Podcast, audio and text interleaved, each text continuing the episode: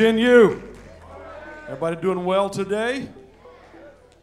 Good. Hey, guess what happened between last Sunday and this morning? You guys worked. You filled in the holes. There was a big gaping hole right over here last Sunday. Not there today. Praise God. You guys did it. All right.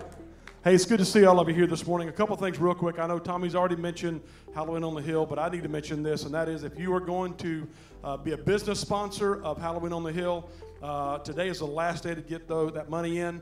Uh, you can drop it by the information center, the hub out in the foyer, and uh, or give it to one of the staff or something like that. But uh, today's the last day. We'll, we begin the ads this week on Facebook. All of the paid ads will be coming out this week on social media and other places. Um, after the rain this weekend, you know what? It could be that Halloween on the Hill is the largest event in Niceville in 2019. Come on. Yeah. Yeah. Could be. Last year we had over 10,000 people come through these doors over that evening, and we're looking forward to a great night uh, on Halloween evening. It's going to be a great, safe op- alternative to what's going on, literally showing people the love of Jesus. And that's what, that's what it's all about. The second thing is this uh, as I told you last week, we're going to begin in the month of November. Uh, we're upgrading our, our database and everything, membership rolls, all of this. Uh, what I'd like for you to do is go ahead and go in the App Store and, and download the Church Center app and begin to fill, get your profiles filled out. If you have a profile already, make sure the information is correct, all of that. But during the month of November, every Sunday during November, you can stop by the kiosk in the foyer and you can upgrade that and uh, we just we have not done a membership purge in years and years and years, and so we're going to do that uh, this year, coming into the new year. And so uh, it could be that we become the fastest tanking church in the United States of America. Uh, with a lot of folks that never, when they left, they didn't they didn't clean up the rolls or anything like that. But uh, here's what I know. Uh, our attendance is up uh, over 150 people since November. God is moving at Gen U, and we're moving forward. Amen? All right. Okay, today we have a special guest with us. He is a dear friend of mine. He and his wife are great friends of ours. Uh, Pastor Tommy and I kind of grew up together in, in, the, in the North Florida, West Florida area. Uh, we uh, going to youth camps together since before we like to acknowledge. And uh, but Tommy is uh, he's a great pastor. He, he pastored a church literally uh, in Carmel, Florida, which is in, in the middle of nowhere. Uh, he went there, he and Reese went there. They pastored that church. They built a great church. Uh, he was there for 22, 23 years, 24 years, and uh, did a great job. Eight years ago, our district uh, elected him as our district superintendent. He is now presiding over 170 odd churches across North Florida. Would you make welcome this morning to the platform, Pastor Tommy Moore?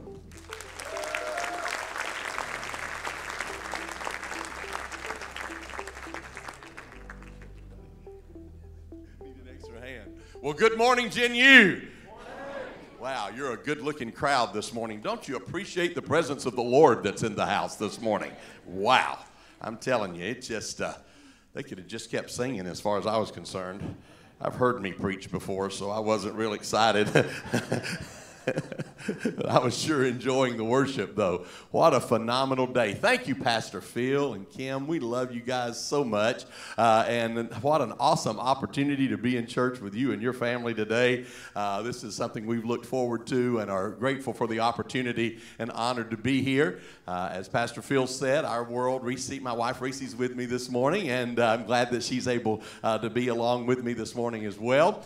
And uh, our world radically changed eight years ago after pastoring a church for uh, almost 24 years. As he mentioned, we'd been associate pastor at three churches prior to that. I had been anyway. And Reese and I got married, and five months later, we became pastors of a church at 23 years old. Wow, that's good. a lot of wisdom flows out of a pulpit with a 23 year old pastor.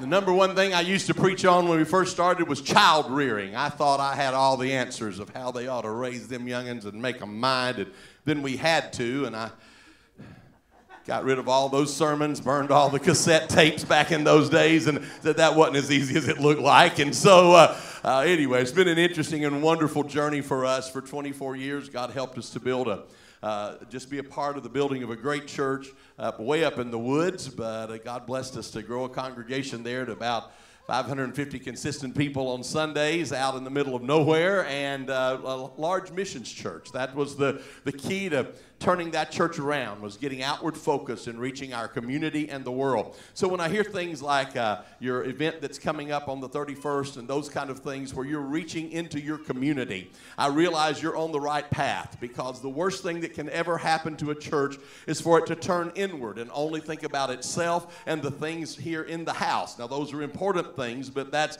uh, that's not all there is. There's a lost world just beyond the four walls of this church here in Niceville, Florida, all around this surrounding area and around the world. And we have been called by the Lord to be a part of reaching them with the good news. That's what the gospel means good news that Jesus will change your life if you'll let Him. Amen? Not only here on this earth, but for all of eternity. Amen? And for that, we are grateful this morning. So, again, it is an honor for Reese and I to be here, and may the Lord bless you today. If you have your Bibles or your iPad or your iPhone or your Android device or whatever you may wish to read from this morning. Go with us to the book of Mark, chapter number 6 this morning.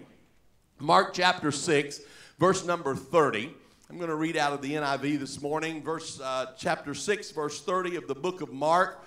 It is one of it is the account of one of the most creative miracles that Jesus did while he was on the earth. Now he did a lot of phenomenal healing miracles and other miracles that would certainly cause us to kind of have a jaw-dropping experience, but this as far as volume is one of the greatest creative miracles that Jesus ever did. It's the feeding of the 5,000. And this morning, I want to preach to you for just a few moments on the subject of four ways to miss a miracle. Four ways to miss a miracle. Let's use this story as a backdrop this morning. Mark chapter 6, verse number 30. The apostles gathered around Jesus and reported to him all that they had done and taught. Then, because of so many people were coming and going, and they had not even had a chance to eat, he said to them, Come with me by yourselves to a quiet place and get some rest. Let me pause right there and say that Jesus even recognized that he and his disciples needed a day off. Amen? The Sabbath is a God concept, and that's one that I hope that you keep in your life, making worship a part of that Sabbath, and then rest and time with your family. But can I just say, this month happens to be Pastor Appreciation, Minister Appreciation Month, and you have a great group of pastors at your church that need to be appreciated a lot. Amen? Because they're awesome. Amen? And let me just tell you, if Jesus and his disciples needed a day off, so does your pastors. Amen? honor that, recognize that. They need vacations, they need time with their family. Not only recognize their need for it, but just make them do it. Amen? And honor it when they do. They need those times away, they need those times of rest, and uh, you just make sure that you honor that. Amen? Well, let's pick back up with the scripture in verse number 32. So they went away by themselves in a boat to a solitary place. But many who saw them leaving recognized them and ran on foot from all the towns and, get, and uh, got there ahead of them. And when Jesus landed and saw a large crowd, he had compassion on them because they were like sheep without a shepherd. So he began teaching them many things. By this time, it was late in the day. So the disciples came to him. Listen to what they told him. This is a remote place and they said, It's already very late. Send the people away so that they can go to the surrounding countryside and villages and buy themselves something to eat. But Jesus had a different plan. And he answered them and said, You give them something to eat. It's always interesting when Jesus makes somebody else's problem your problem or my problem. They said to him, that would take more than a half a year's wages. Are we to go and spend that much on bread and give it to them to eat? Jesus said, How many loaves do you have? And he asked them to go and see. And when they found out, they said, Five loaves and two fish. Five hush puppies and two mullet. That's not a whole lot. Thought we'd get it down here where we could understand this this morning. then Jesus directed them to uh, have all the people sit down in groups on the green grass. So they sat down in groups of hundreds and fifties, and taking the five loaves and the two fishes and looking up to heaven, he gave thanks and brake the loaves And then he gave them to his disciples to distribute to the people. And he also divided the two fish among them all. They all ate, all 5,000 men and probably many women and children. There could have been 12 to 15,000 people in this group, and they all ate and were satisfied. And the disciples picked up 12 basketfuls of broken pieces of bread and fish. The number of the men that ate were about 5,000. Father, thank you for your word this morning and for the sweet spirit of the Lord that's in this house. Now, would you just help us for the next few moments to share something of worth with this body that will help them? And we'll thank you for the results at the end of this service in Jesus' name. And everybody said, Amen. Wow. What a miracle. Can you imagine being there that day and watching as the crowd was gathered and it was getting on over in the afternoon? Everyone was getting hungry, but they still wanted to hear what Jesus had to say. And the whole issue of feeding them arose. The disciples came to him as we read from the scripture and said, Hey, these people are getting hungry. We need to get them out of here before it gets dark. Let's send them away. Let's, let's give them to someone else. Let's ask somebody else to take the responsibility of their need. And let's send them on to the countryside and out to the villages and to the little towns around. Let them all go home. Let them figure something out on their own so we can just be with you, Jesus. Let's just get rid of this problem. Jesus said, I think we need to feed them before they go. The disciples said, We don't have anything to feed them. Even if, we could go, if there was somewhere, if there was a Sam's nearby or a Costco and there's not, uh, we couldn't buy enough bread. It'd take a half a year's wages to do that. Jesus knew they didn't have any money. He had to send them fishing to find the taxes to pay. He knew they didn't have the money the whole time. But they, they began to press this thing, whole thing with Jesus, this whole issue. And he said, You go search that crowd out and find out what, what is in the crowd that's available for food food. Then you bring that to me and we'll decide what we're going to do with it. So they found one man that had a lunch and there's various accounts of this story. I'm just like to use this one this morning. They found a man with a lunch and they brought that lunch back. Just a couple of small fish. If you've been to Israel and you've been on the Sea of Galilee, you know that fish that they have. It's kind of just a kind of a, about like a crappie, I guess, good sized crappie, and that's about the, what they had. They found two of those and a couple of uh, meal cakes that he had with him, some bread. And that's all that they had five little pieces of bread and a couple of fish. And that's all that was in the whole crowd. They brought it back to Jesus, probably expecting Jesus to say, okay, you're right. We can't help them. Let's send them all home. But instead, Jesus just looked up to heaven and asked for his heavenly Father's intervention in the middle of their situation, and he began to break bread and break fish. And before it was over, all 5,000 men and the other thousands of people that were there had all eaten until they were totally full. Now, that's a pretty good statement right there. Amen. He didn't just give them a snack, they were all satisfied, the Bible said. There's no telling how many fish was actually eaten that day or how many pieces of bread was actually eaten. And then Jesus said, after, or the Bible said after that, they picked up 12 basketfuls of just the leftovers that were left all around. That was a basketful for each one of these doubting disciples, I guess, so they could all have one. Take it home to remember that Jesus was big enough no matter what the need. Amen? This morning, I don't know about you, but I have a lot of people ask me from time to time, why do we not see miracles anymore like was in the Bible? Why do we not see miracles? Well, I want to just tell you that in the big C, capital C church of the Lord Jesus Christ, there are miracles happening all the time. We hear, your pastor has access to this as well, from, from various places in the world where they don't have the conveniences that we have and the medical facilities that we have and other things. We see healing miracles and, and miraculous things happen. Blinded eyes open, lame people walking, cancers falling off. It happens regularly with our missionaries and in the indigenous churches around the world today. I will admit that we probably see less of that in the American church than we would maybe like to, and maybe even than we could if we would just only maybe get ourselves in the right position this morning to where God could do that. I just want to tell you if there is a lack of miracles, it's not God's fault this morning. Amen? He is still a God that does miracles. And all miracles are not always what we want to categorize them as. All miracles are not always 5,000 people being fed by one man's lunch. All miracles are not always the doctor saying you got stage four cancer in three weeks to live, and then the next time you go back, say there's no sign of the cancer and it's all gone. Now, those things happen, and God is able to do that. Amen? And we believe Him for all of those. But there are miracles that happen in our life every day. Miraculous intervention of God. What is a miracle? It's a supernatural intervention of God into the everyday, ordinary lives of people. And we see that happen on a repeated basis in our lives. As a matter of fact, some people say, I've never seen a miracle. Well, you're looking at one right here. You know why I know I'm a miracle? I once was lost, but now I'm found. I was blind, but now I see. Jesus saved my soul one day. I haven't always been a preacher. I was lost, just like every other person in the world is until they come to the saving grace and knowledge of Jesus Christ. And I believe that one of the greatest miracles that we will ever, ever see is when a sinner gives his life to Jesus and is transformed into being a productive believer believer in the kingdom of God. Amen? Hallelujah. I believe that's the greatest miracle. Maybe I could ask you a quick question this morning because I don't want to be the only one in the house. How many of you were sinners before you got saved? Were any of you sinners before? Look, my goodness, what kind of church are you pastoring, Phil? My God. Whole bunch in here was all sinners before they got saved. Weren't we all? Weren't we all?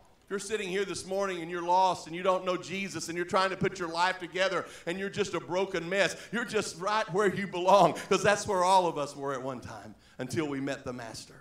And He did the miracle in our life of transforming us from what we were unto what we are now. So we not only have sympathy, we have empathy. We know what it is to be confused. We know what it is to be wandering. We know what it is to be broken. We know what it is to be fearful about our future. We know what it is to not have peace about eternity. We've all walked there before, but one day we met this man called Jesus that they were singing about a while ago, and he transformed our life and did the miracle of salvation in us. Amen?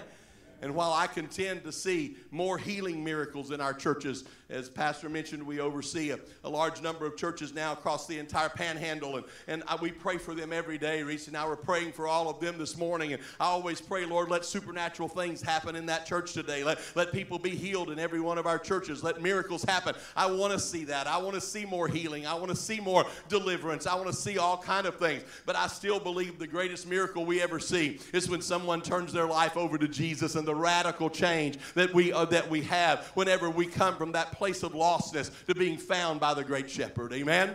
I believe that. So we pray for more and more of that as well. You know, I just want to give you just real quickly this morning a few ways to miss a miracle if you're not careful in your life. And it could have easily happened on this day. The first way that I think we miss a lot of miracles is because we don't see the need with the right set of eyes. We don't see the need with the right set of eyes. The Bible said here that when Jesus came out of the boat and he saw all of these people, you see, what had happened is the Sea of Galilee is really just a big lake. It's not this. It's not the Gulf of Mexico. That's what, as a kid, I always pictured the Bible stories, and the Sea of Galilee was always the Gulf of Mexico to me. It was big like that. It's really not. It's just a big lake. You can see across it. It's a wide spot in the Jordan River. When Jesus and his disciples started their journey on their little boat over to this leisurely place where they could go picnic and have a good day and just enjoy some time away, when they started that leisurely little journey, everybody around this lake saw them and they ran, and the people wanted to be where Jesus was because of the miracles and the healing and his teaching, and they outran them. There was already a huge crowd there by the time they got there, and as the scripture says, by the afternoon, it had, the crowd had swelled to 5,000 men plus all the other individuals that were there. So we see them there, and when Jesus came up out of the boat, Jesus looked at these people, and the Bible says he was moved with compassion for them. Now, forgive me, I'm going to pick on the disciples a little bit this morning, but I don't think the disciples were moved with compassion. I think they said, What are you doing here? This is our day with Jesus. We're taking a day off. We're supposed to have him to ourselves. We're supposed to be over here. And here is that same crew that was there yesterday. I know that family. They came yesterday. They're the same ones wanting Jesus' attention. And here all of them are. I don't think they saw a potential miracle that 2,000 plus years later we'd be talking about in Niceville, Florida on a Sunday morning was about to happen there. I don't think they saw that. They saw a group of people that they really just wasn't even in their purview and was nowhere around. But Jesus saw them with eyes of compassion. That's where the whole miracle began.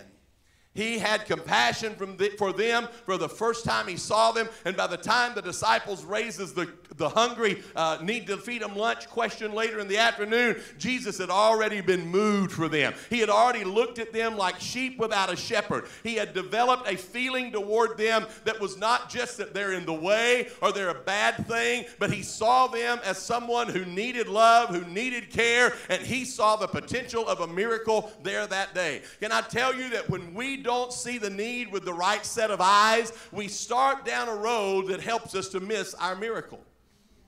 You see, we run up against obstacles and difficulties in our life, and the first thing we want to do is, oh man, this is horrible. This is such a terrible thing. Why am I having to go through this? I see this as a downer. What, you know, instead of looking at it and saying, you know what, this is not what I wanted for my life. This is not what I wanted to do today. This is not the road I wanted to go down. This is not what I had planned. But you know what? My God could step in the middle of this, this mess at any minute and make it a miracle. Amen. And we have to see that need with the right set of eyes and let our faith begin to arise. Amen?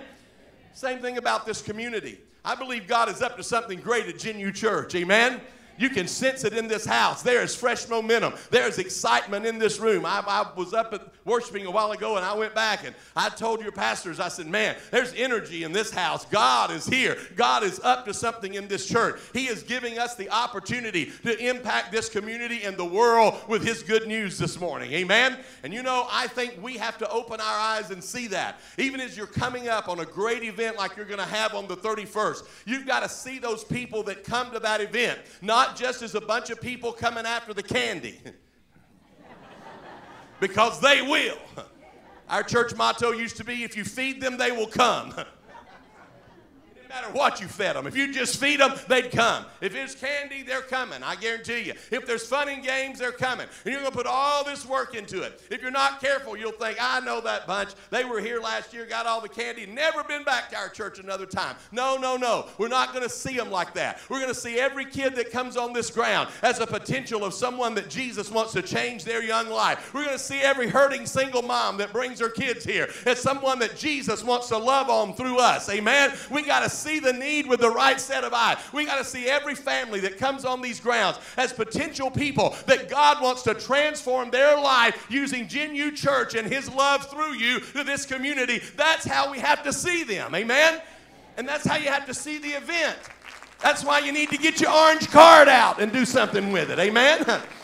It's not just about coming up here to work. It's not just about staying after to help clean it up. It's not just about running the Dunkin' booth. It's not just about helping with Go Fish. It's not just about trunk or treat. It's about this community and us loving on them and giving them what they need more than they need candy and more than they need anything else. They need Jesus. Amen. The candy is just a bait. Man, we just want to get them where we can love on them. Amen. And just let them know Jesus loves them and let Him do the rest. Amen? But you got to see the need with the right set of eyes. Could we just imagine, without being judgmental this morning, how many lost people live in the Niceville, Florida area? Do you understand what I mean by lost people? People who do not know Jesus and are not prepared for eternity? There's probably a lot, isn't there? You don't put your judgmental hat on. Let's put our eyes of compassion on this morning. Amen? Not judging people, but we realize there are people who do not know Jesus, who have not, many probably who have never even had an adequate witness of who he is and what he'll do because we live in a very mixed culture here and people come from all over the world. And there are many people who may not even fully understand who our Jesus is and how salvation even works, while there are many others that might have known him at some time and are following afar off, or some that have heard of him but never experienced him. But I would suggest to you that the world right around us is a mission field. Could I mess you up just a little bit this morning? and ask you that while you were on your way this morning, be either by yourself or with your family, to this wonderful house of worship, to experience this beautiful thing where the Spirit of the Lord is moving, and there's a there's a, such a community feeling a family in this room today, and everybody, you just realize, man, this is a good place to be. You just imagine how many people you drove by this morning from your house to this church who do not know Jesus. Wow. Some people say, I think, I think our church is big enough. I don't like a big church. You know, we were, when the church was growing at Carmel, I had a lady come to me, and she was a very faithful lady, very, very faithful lady.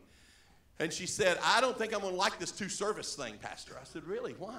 She said, Because I'm not going to get to know everybody that's there. I don't think I'll like that. I, I want to see it. I said, I called her by name. I said, Do you know everybody that's here now?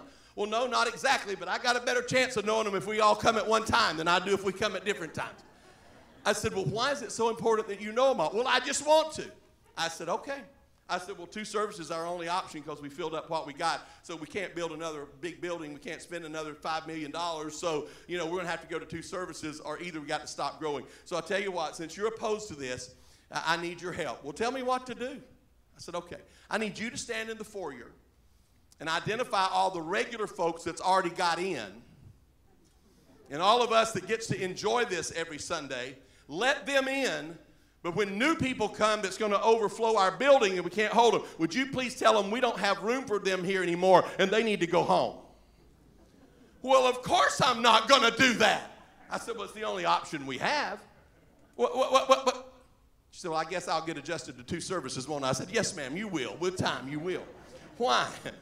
She was the kind of person I could talk to like that. She loved me, I loved her, but she was having trouble with that growth and that development and what it was going to be like. But let me tell you something there's a lot of lost people. There's enough lost people in Niceville, Florida to fill up every Bible preaching church that's in this area multiple times a Sunday. Amen? So we don't have to worry about what another church is doing or any of that. Don't worry about any of that. Just get your eyes on, of compassion on the lost people of this community. There's enough of them to fill this building 10 times a Sunday, and no other church would ever be impacted by it. Amen? You with me? You got to see the need with the right set of eyes. I like the way my friend Ron McManus talks about it. He calls the church the aquarium. Yeah. This is a nice place to be. The aquarium. That worship this morning, it was like that little oxygenator in the uh, in the aquarium. You know, pumping that air in there so the oh, it's easy to breathe in here, man. When they're up here singing us into heaven, hallelujah. Who wouldn't enjoy that? Amen. And, and you know, it's just really, here's all these pretty, the Bible says he beautified the meek with salvation. By the way, you are beautiful this morning. And here they come. Here comes the beautiful bluefish and the yellowfish. And there's a little one that looks like Nemo swimming by. I mean, it's just really, really beautiful. It's a beautiful place to be. And then here comes Pastor Phil every Sunday. And he sprinkles the food up top. And we, we're all just going around getting us a good spiritual diet around here. And we're just happy fish in the aquarium.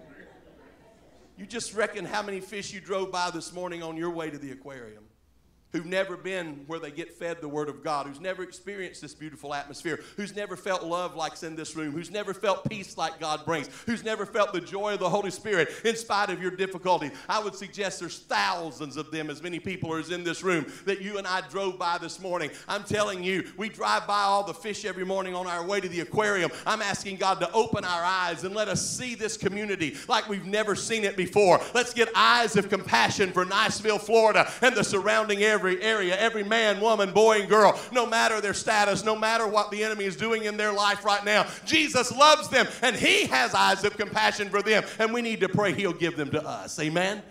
Give us eyes of compassion. We miss a lot of miracles. You know what I pray is, Lord, would you just throw a couple of mullet in the middle of the aquarium? Amen. mullet are ugly. They're messy. Or anybody know what a stump knocker is? or a warmouth brim. You know, those ugly fish. Because when you start reaching out to lost people, things get ugly.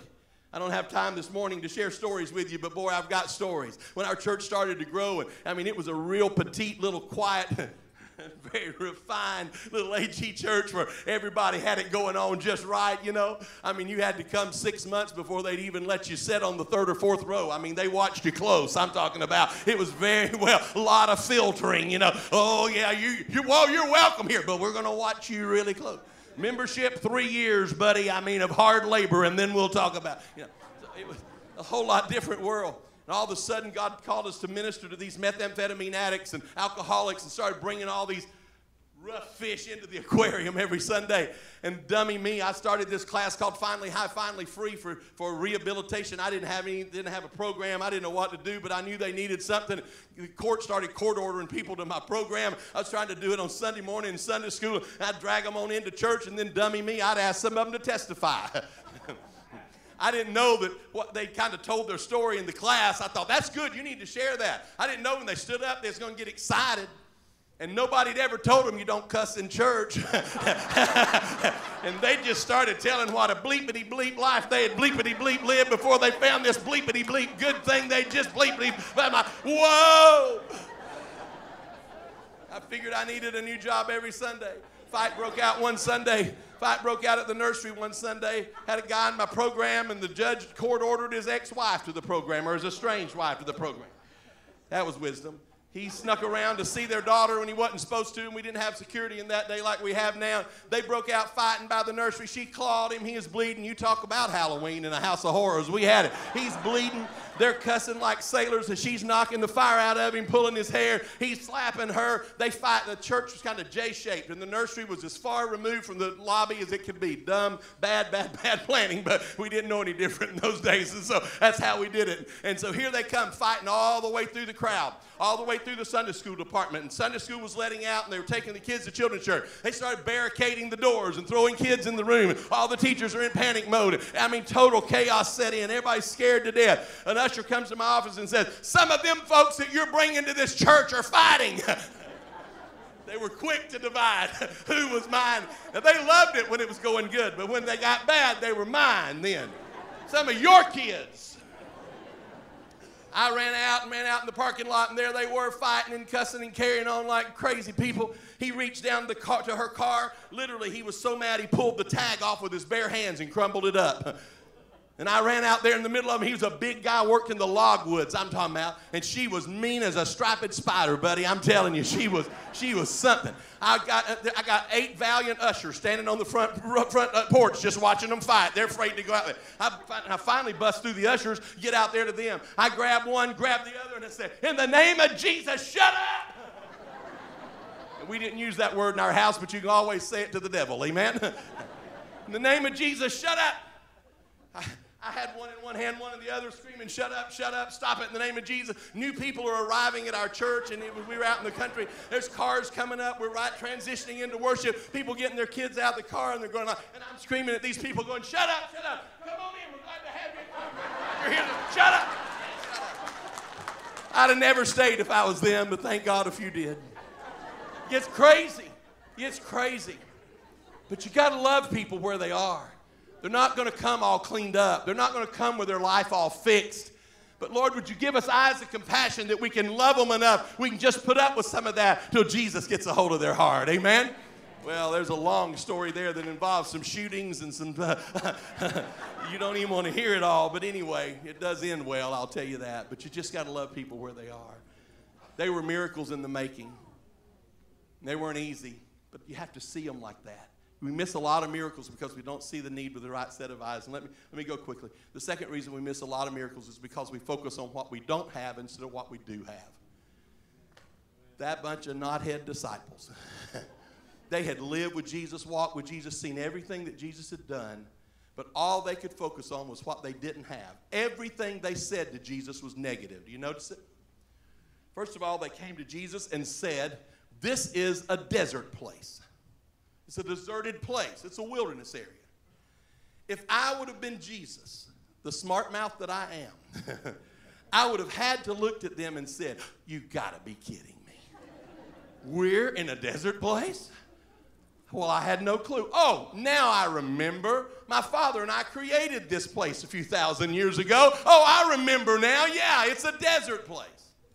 You know what? The next thing they tell him, they tell him what time it is course, most people like to remind the preacher of what time it is when they're speaking, but they, and I got it. I see the clock.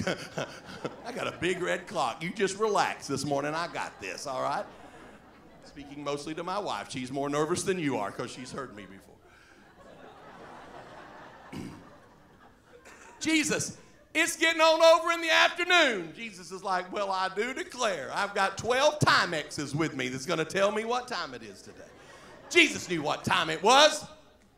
And then they said, We don't have any money. I already told you, Jesus knew that. He had to help them pay the taxes. He knew their financial status. There's no Walmart nearby. There's no Publix. There's nothing. Jesus knew all of that. You know, I think sometimes we spend so much of our prayer life telling God stuff He already knows. Amen? Now, I know you, you, you, have not because you ask not. You have to make your request known. I understand all that. Pastor Phil will fix all this next Sunday. Please, please come back. Uh, I, I'm going to leave this in such a mess. But come back. He'll fix all this, okay? But sometimes we just spend all of our time down telling, oh God, it's this, it's this. God's like, yeah, I got you. I'm watching you. I know exactly where you are. I know what it is. Let's get down to the root of the matter. Let's talk about what, well, God, I got to tell you, though, what I don't have. These disciples, God, oh, Jesus, Jesus, Jesus. We don't have any stores around us. And Jesus, we don't have any money. And Jesus, we don't even have much time left. Jesus, we don't have anything. We just don't have anything. And Jesus, and I'm paraphrasing this now. This is the Tommy Moore version I'm preaching to you from now, okay? Jesus looked at him and said, I think you got more than you think you have. Well, we don't, Jesus. We don't have anything. First of all, they were going on a picnic. Now, this is totally non biblical, and there's no theology to back up what I'm about to preach to you at all, so don't even look for it, okay? But I think they took a lunch with them and they'd already eat it, a bunch of greedy hogs. because they knew they were going to stay with Jesus all day. They'd been over there under the tree eating while they was watching Jesus teach the people. I think they'd eaten up everything they took, all the potted meat and everything. They, all the Vienna sausage they had, uh, all just they, they'd eat all the crackers and everything. It was all gone. He said, "We don't have anything, Jesus. We know. we already ate everything we brought." No, I'm telling you, there's no theology in that at all. No, but no biblical evidence of what I just preached to you at all. That's just my idea how it went that day. Jesus said, I think there's more here than what you think there is. Go search it out. See, they were focused on what they didn't have instead of searching for what they did have. Can I tell you that we miss a lot of miracles in our life because we throw our hands up when we realize that the situation is bigger than we are and we just quit? I've called you today, I've come here today to tell you don't quit. Just because the situation's bigger than you are and you realize in the natural you don't have what you need to do what God's asking or what needs to be done in that moment, just begin to search. Begin to look. Find out what you do have. It didn't look like much when they first found it, but all they needed to do was get it to Jesus and He'd take care of the rest. Can I tell you that I believe around your life today are tools and things that are going to help you both personally, uh, first of all, personally, to see miracles happen in your life. I, I understand you may not have the money right now, but can you can you just find some faith? Amen.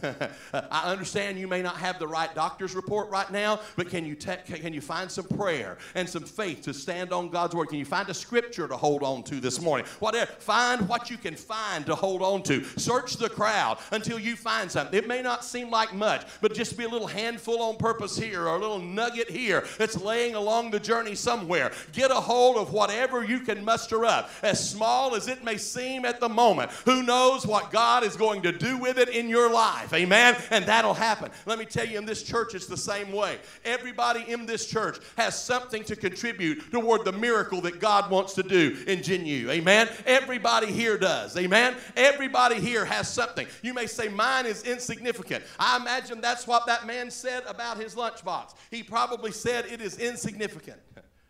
But let me tell you what, Jesus knows what's in your lunchbox this morning. He knows what abilities you have. He knows if you are a ticket taker. I'm talking about the Halloween event coming up. He knows. You say, Well, I can't do what stop it. Quit telling me what you can't do. Could you sit in a chair and take a ticket? Could you sit and could you just simply be a greeter? Could you be someone who, well, I'm not a teacher. Well, guess what? We may not always need teacher. We need folks that can do this with a car and park them right here. We need people that can you do this right here? Can you shake a hand? Can you put a smile on your face and greet someone? What? Well, I'm not talented like all those people on the stage. Then whatever you do, don't try out for the worship team. Amen. You know you can't sing, and we know you can't sing. So let those who can sing. Amen? That's not what, but there's something in your lunchbox today that if you will find it and you will identify it and quit focusing on what you don't have, you can be a part of a mighty miracle that God wants to do in this church. Amen? And you got to find your place. Because that's the third thing that keeps us from finding the miracle and having a miracle in our life is when we hold on to what we do have. Not seeing the need with the right set of eyes, focusing on what you don't have instead of what you do have, and then holding on to what you do have once you find it. That man had to surrender his lunch. He had to give it up to put it in the hands of the master. You see, he could have sat there and analyzed how insignificant it was and how there was absolutely no way that that could be a part of the big picture. Surely not. I mean, mine's so insignificant. Poor little old me. No. He said, Well, hey, if the master wants it, give it to him. It doesn't look like much, but give it to him. Let's see what he does with it. I'm talking to somebody this morning. he knows what's in your lunchbox. For some of you, it's in your lunchbox in the form of money. This church doesn't harp on money, and I'm not going to harp on money, but it, there's finances needed to advance and do the vision. God's put a great vision in your pastor's heart. He shared some of it with me. And it's going to take some funding and finance. Give it to the church. Don't leave it for your kids to fight over. They won't even bring them grand grandyoungins to see you but once a year. And you, you're going to save all that money and give it to them? Let them work it out the way you did. Bring that in here and let this church use it. Amen. Well, that's good preaching. Amen. Woo. I all of a sudden started feeling at home. I need to realize I'm a guest. Let me bridle that back into the. God knows what's in your lunchbox this morning. I may not. I don't have a clue. Pastor may not. But God knows what you can do. Some of you, it's an area of service. Some of it's an area of giving. You say, Pastor, look, you don't understand. I'm older now. I can't, I can't do this. I can't. You know, even if you're physically unable to get here on the grounds when the Halloween thing goes on, you sit somewhere in your in your rocking chair or in your recliner and intercede over that event. That the Spirit of the Lord is going to permeate this place so wonderfully that everybody that steps foot here is going to sense that there's something about this place that is different. Amen. Something in your lunchbox. We miss miracles because we miss miracles because we don't see the need with the right set of eyes. We focus on what we don't have instead of what we do have. And then we don't give what we do have to the Lord to use. You've got to release it. You've got to release this morning. And I close with this thought. We miss a lot of miracles in our life of all shapes, forms, and fashions, in our personal life and in the church as well, because we forget who's with us at the point of our need.